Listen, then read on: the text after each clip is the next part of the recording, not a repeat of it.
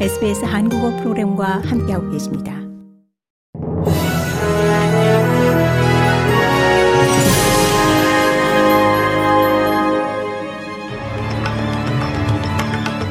(2월 1일) 수요일 저녁에 SBS 한국어 뉴스 간추린 주요 소식입니다.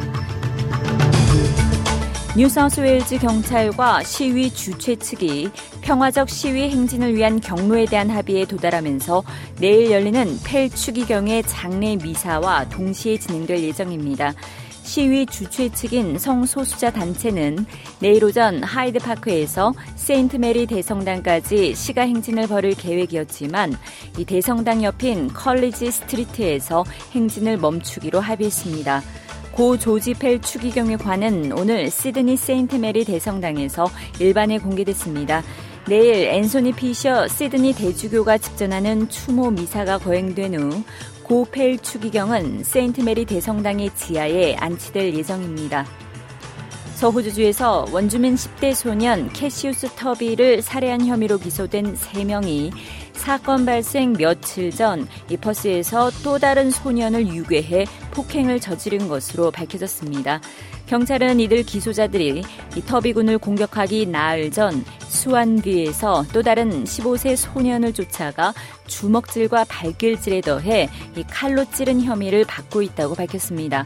가해자들은 이 소년을 차에 태워 한 집으로 데려갔고 풀려나기 전 몇 시간 동안 감금한 것으로 전해졌습니다.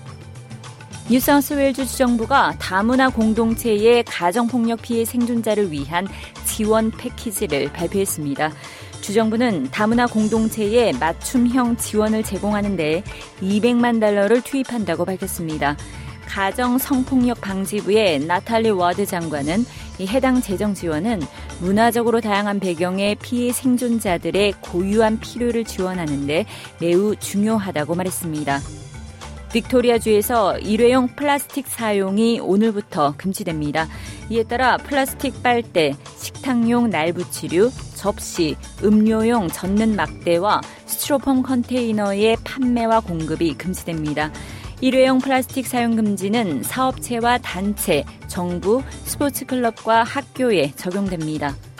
고국에서는 1월 무역 적자가 127억 달러에 달해 이 월간 기준으로 최대를 기록했습니다. 수출이 큰 폭으로 줄었는데 이 최대 수출 품목인 반도체가 거의 반토막이 났습니다. 글로벌 경기 침체와 그에 따른 반도체 수요 감소, 메모리 가격 하락이 1월 수출 지표에 그대로 반영된 겁니다.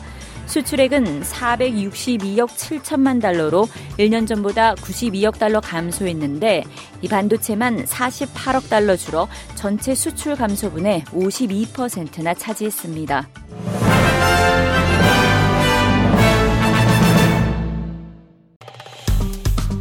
좋아요, 공유, 댓글, SBS 한국어 프로그램의 페이스북을 팔로우해 주세요.